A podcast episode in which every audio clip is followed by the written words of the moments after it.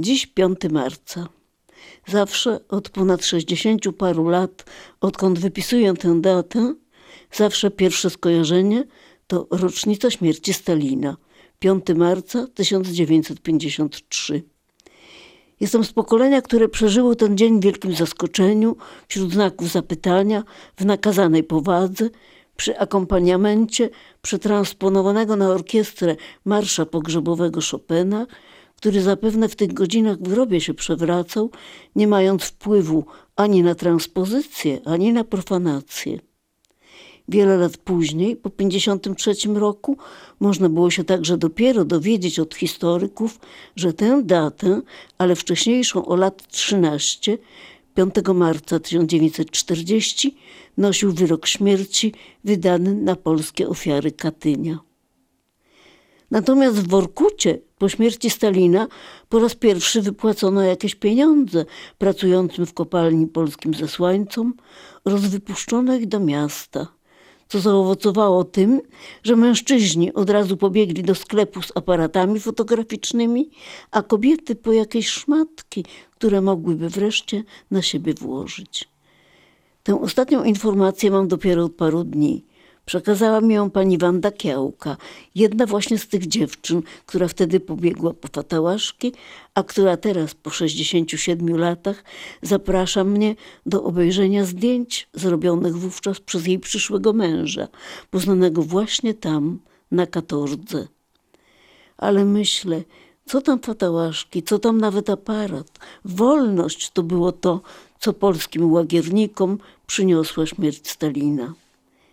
Pani Wanda z domu Cejko, łączniczka i sanitariuszka z Wileńskiej Armii Krajowej, uczestniczka operacji Ostra Brama, aresztowana w roku 1945, miała spędzić za kołem podbiegunowym 20 lat, a na szczęście w końcu wyszła po 12. Pani siedziała dwanaście lat? Boże, a ja tylko siedem. Mówi prawie z zawstydzeniem pani Lala Lwow, drobniutka filigranowa sanitariuszka i partyzancka towarzyszka życia majora Łupaszki, skazana niegdyś na dożywocie, a która w listopadzie tego roku, jak Pan Bóg pozwoli, osiągnie sto lat.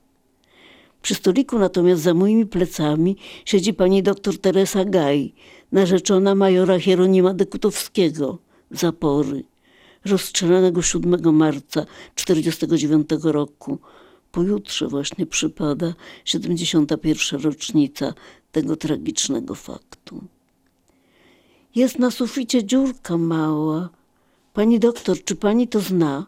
Pytam panią Teresę robiąc aluzję jednocześnie do sposobu, w jaki Zapora planował ucieczkę z więzienia i cytując wiersz Przemysława Dakowicza, który o tym napisał w swoim poetyckim tomie Łączka. Ale pani doktor mi wyjaśnia, że życie było zbyt ciężkie, żeby jeszcze wystarczało miejsca na poezję. Obecnie natomiast, owszem, bardzo by chciała przeczytać. Obiecuję. Teraz książka jest już w drodze do pani doktor. A wszystkie te spotkania i rozmowy mają miejsce w eleganckiej jadalni sanatorium Wielka Pieniawa w Polanicy Zdroju, dokąd to niezwykłe towarzystwo zaproszone zostało na cały miniony tydzień przez największą i najprężniejszą chyba organizację pozarządową w naszym kraju, Stowarzyszenie Odra Niemen.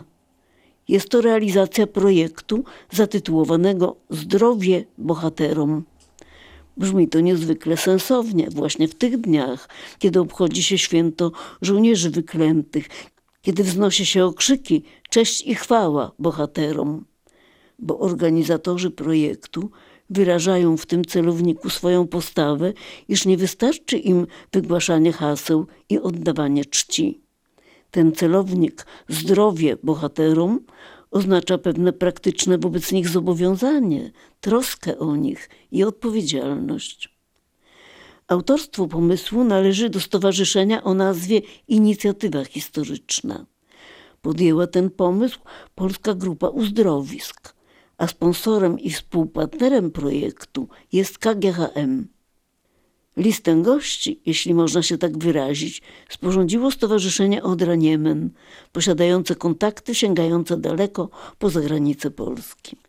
Z podobnych pobytów w Nałęczowie, Sopocie, Łańsku, Juracie skorzystali już w ciągu ostatnich 6-7 lat nasi zasłużeni wybrani rodacy, m.in. z Wielkiej Brytanii i Nowej Zelandii, a następne turnusy w innych jeszcze uzdrowiskach są w planie. Zapewnia pani Małgorzata Suszyńska, która ze strony Stowarzyszenia Odra Niemen obecne wydarzenia koordynuje.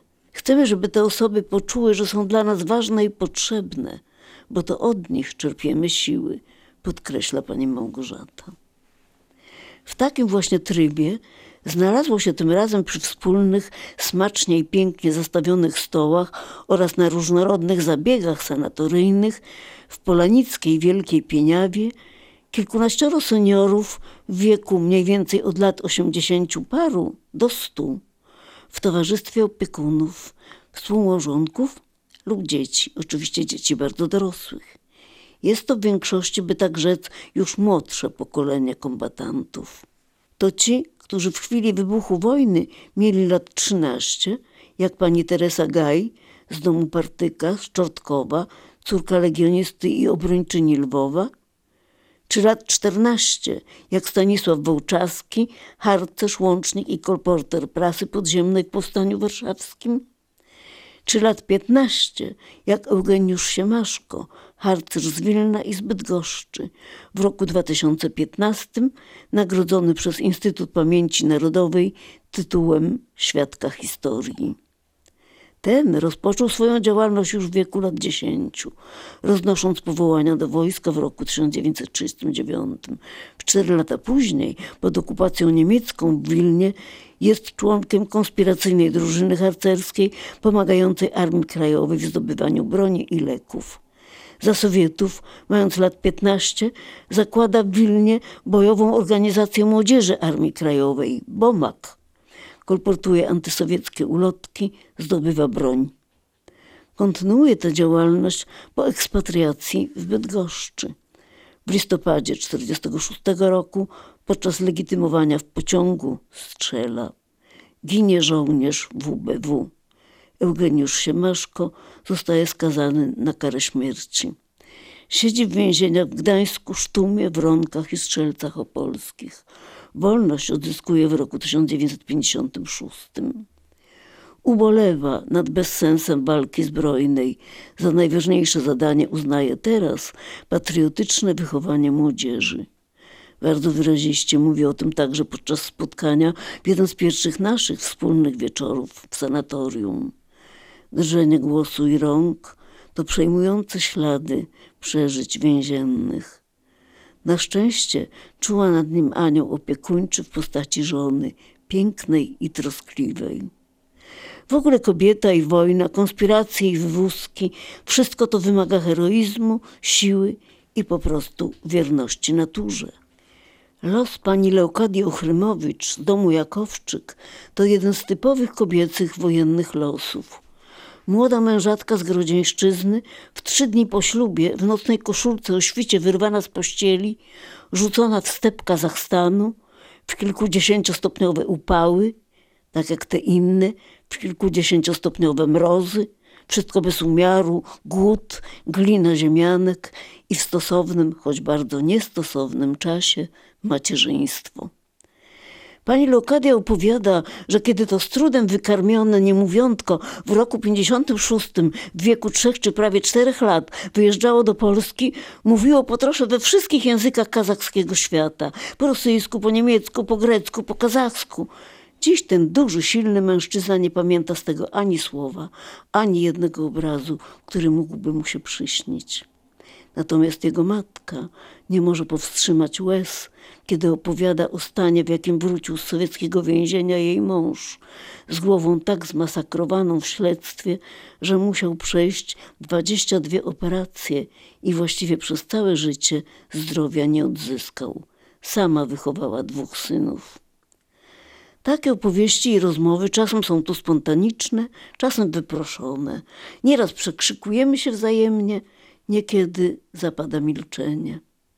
Przy stole obok filigranowej pani Lali z córką siedzi młodsza od niej o lat 14, jej dawna uczennica z Wileńszczyzny, pani Lidia Kościuk-Kulgawczyk, która jako kilkuletnia dziewczynka pod pozorem zbierania szczabiu do koszyczka przenosiła na polecenie swojej mamy lub o 10 lat starszej siostry jakieś informacje do chatki w lesie nad jeziorem Narocz, w strefie, gdzie działali polscy i nie tylko polscy partyzanci. A jako doktor fizykochemii w Kijowie wynalazła proszek, którym gaszono jeden z reaktorów w Czarnobylu.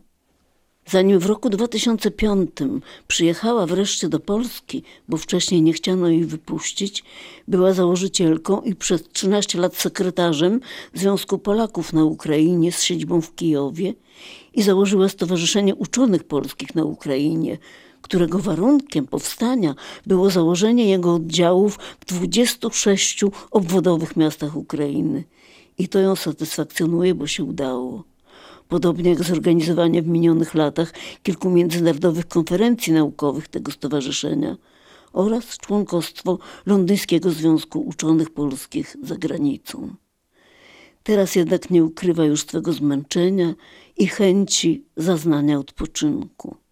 Mam nadzieję, że pobyt w Polanicy dobrze jej zrobił. Podobnie jak jej współbiesiadnikom, podporucznikowi Janowi Karolewskiemu i majorowi Józefowi Oleksiewiczowi, który na bardziej uroczyste spotkania zadawał szyku malowniczym mundurem Brygady Strzelców Podhalańskich. A my przy naszym stoliku mieliśmy porucznika Czesława Łyżwę, który choć nie wkładał munduru, ale mówił na pamięć kilka wspaniałych wierszy, między innymi Trzy ziemie Feliksa Konarskiego.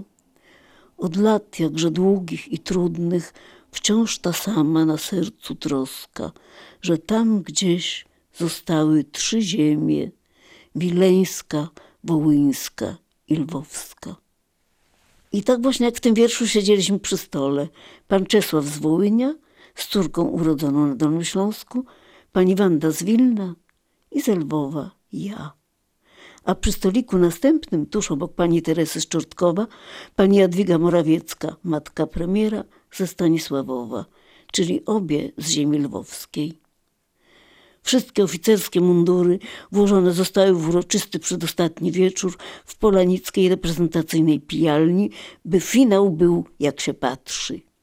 I było, jak sądzę, wiele satysfakcji i ze strony władz regionu i uzdrowiska, które to wszystko na swoim terenie z życzliwością i wielkim zaangażowaniem przyjęły, i ze strony wszystkich organizatorów, sponsorów i wykonawców projektu, i ze strony gości, i wreszcie nas, adresatów tego dobra i piękna, które nam zaofiarowano.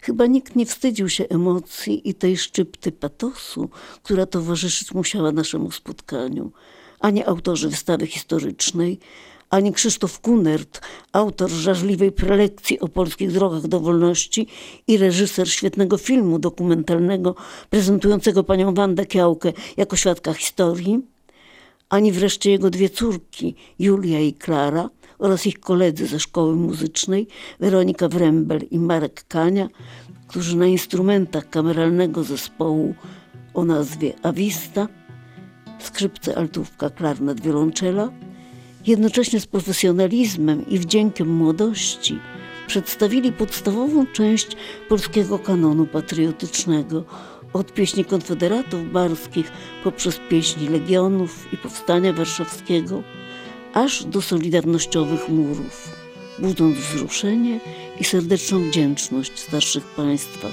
w imieniu których podziękowała pani Wanda Kiałka, jeden z najszlachetniejszych świadków historii.